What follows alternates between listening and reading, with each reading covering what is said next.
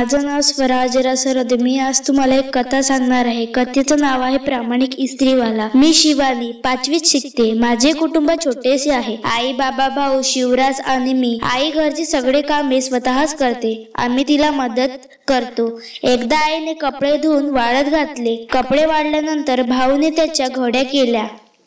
ठेबल्यावर ठेवला. सायंकाळी पाच वाजता बाबा बाहेरून आले. त्यांनी आईजवळ पैसे दिले. ते तिला ठेवायला सांगितले. आई कामाच्या घाईत होती. तिने पैसे टेबलावर घड्या घातलेल्या कपड्यात ठेवले आणि ती कामात गडून गेली. बाबा बाहेर गेले होते. आई कामात होती. भाऊ खेळायला गेला होता.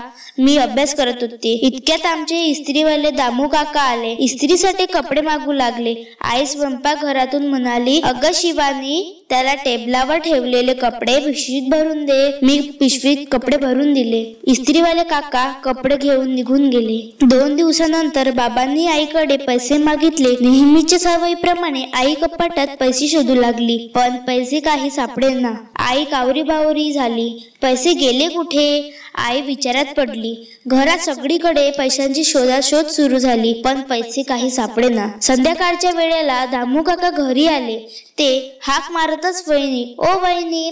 आई बाबा घरी बाहेर आले. काय रे बाबा कपडे आणलेस का? जरा वैतागूनच आईने विचारले. दामू काका दामू काकांनी खिशातून पैसे काढले. अहो वहिनी तुमचे कपडे मी इस्त्रीला घेतले अन कपड्यात घड्यामध्ये हे पैसे सापडले ते परत करायला आलो. पैसे मोजून घ्या आणि हे कपडेही घ्या. दामू काका आईच्या हातात पैसे ठेवत म्हण म्हणाले आईने पैसे मोजले. दामू पैसे बरोबर आहे. तुझा प्रामाणिकपणा मला आवडला. बाबा म्हणाले बाबा बक्षीस म्हणून दामू काकांना शंभर रुपये देऊ लागले. तेव्हा दामू काका म्हणाले नको भाऊसाहेब आम्ही गरीब आहोत पण कष्टानच कमावून खातो. दामू काका जायला निघाले. आई बाबा त्याच्या पाठमोऱ्या आकृतीकडे कौतुकाने पाहत होत राहिले. तात्पर्य हेच की चुकून दुसऱ्याची वस्तू जर आपल्याकडे आले असेल तर ते त्यांना प्रामाणिकपणे वापस करायचे. थँक्यू